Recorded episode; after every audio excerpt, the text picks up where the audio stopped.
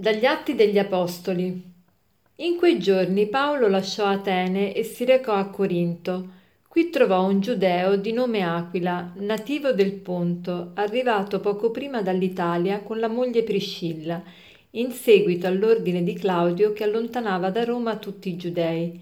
Paolo si recò da loro e poiché erano del medesimo mestiere, si stabilì in casa loro e lavorava. Infatti erano di mestiere fabbricanti di tende. Ogni sabato poi discuteva nella sinagoga e cercava di persuadere giudei e greci. Quando Sila e Timoteo giunsero dalla Macedonia, Paolo cominciò a dedicarsi tutto alla parola, testimoniando davanti ai giudei che Gesù è il Cristo.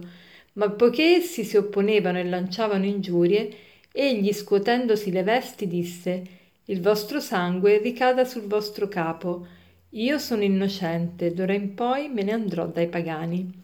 Se ne andò di là ed entrò nella casa di un tale di nome Tizio Giusto, uno che venerava Dio, la cui abitazione era accanto alla sinagoga.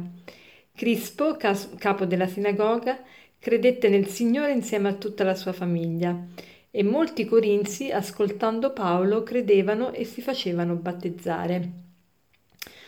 È bello seguire questo apostolo intraprendente Paolo nei suoi viaggi. Adesso lascia Atene e forse per la prima volta non viene buttato fuori dalla città, ma di sua spontanea volontà Paolo lascia Atene e si reca a Corinto. Corinto era una città della Grecia portuale ed era molto corrotta proprio perché tutte le città di solito che hanno il porto facilmente sono corrotte sia perché appunto sono più facili gli scambi, commercio, eccetera, sia perché appunto si viaggia e quindi quando si viaggia la fedeltà, soprattutto la fedeltà coniugale, va un po' a farsi friggere. E quindi ecco che Corinto era una città molto eh, di facili costumi, molto licenziosa. E, e quindi Paolo in questa eh, questa città prima di tutto cerca di rivolgersi sempre ai giudei come fa sempre, però con, con scarsi risultati. Allora dice un'espressione, dice il vostro sangue ricada sul vostro capo, io sono innocente, d'ora in poi me ne andrò dai pagani.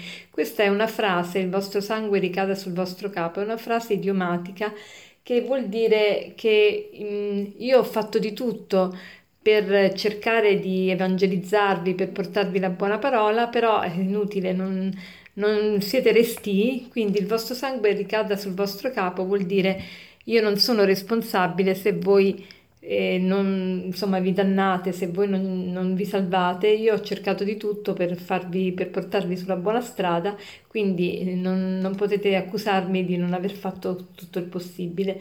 E quindi da ora in poi si rivolge ai pagani. Tuttavia anche tra i giudei aveva ottenuto dei risultati, infatti qui si dice Crispo, capo della sinagoga, credette nel Signore insieme a tutta la sua famiglia. Insomma, il capo della sinagoga credere al Signore è un bel, bel successo.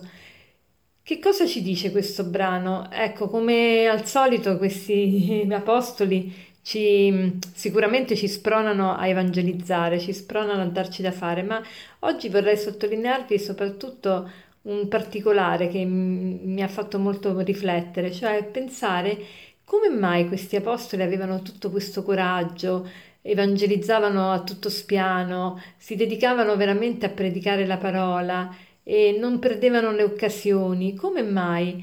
Ecco, perché erano appassionati di Cristo, erano presi da Cristo, eh, ci credevano veramente.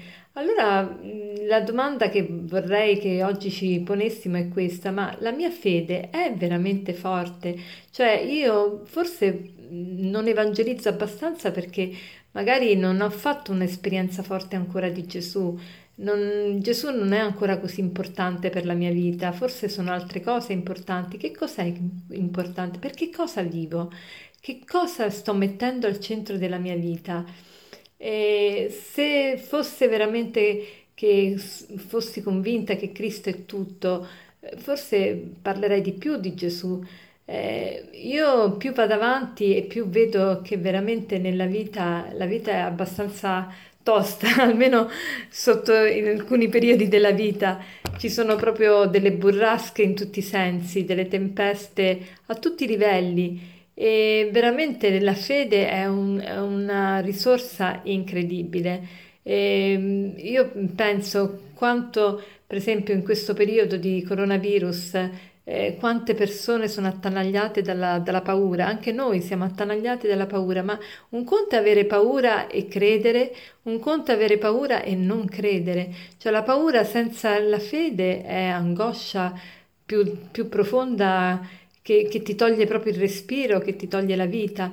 Quindi ecco, se fossimo veramente presi da questo pensiero, desidereremmo di più andare incontro agli altri e far conoscere il Signore. È vero che le paure ce le abbiamo anche noi, ma un conto appunto avere la paura con la fede e un conto avere la paura senza la fede, senza l'aiuto questo, senza questo sostegno, questa presenza costante che è il Signore. Il Signore sta sempre con noi e Paolo lo sapeva che, che Gesù era sempre con lui, era sempre con lui. Ogni tanto eh, Paolo aveva sicuramente, eh, lui dice che tutto quello che sa, sa, lo sa per rivelazione, perché lui non ha mai incontrato Cristo eh, sulla terra in maniera normale, solo in maniera soprannaturale, non era un, un apostolo, non era uno dei dodici.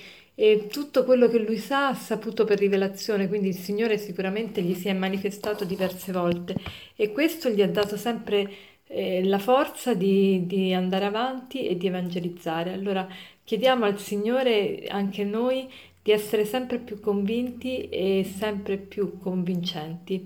E per concludere, l'aforisma di oggi è colui che non è abbastanza coraggioso da correre rischi non compirà nulla nella vita. Buona giornata.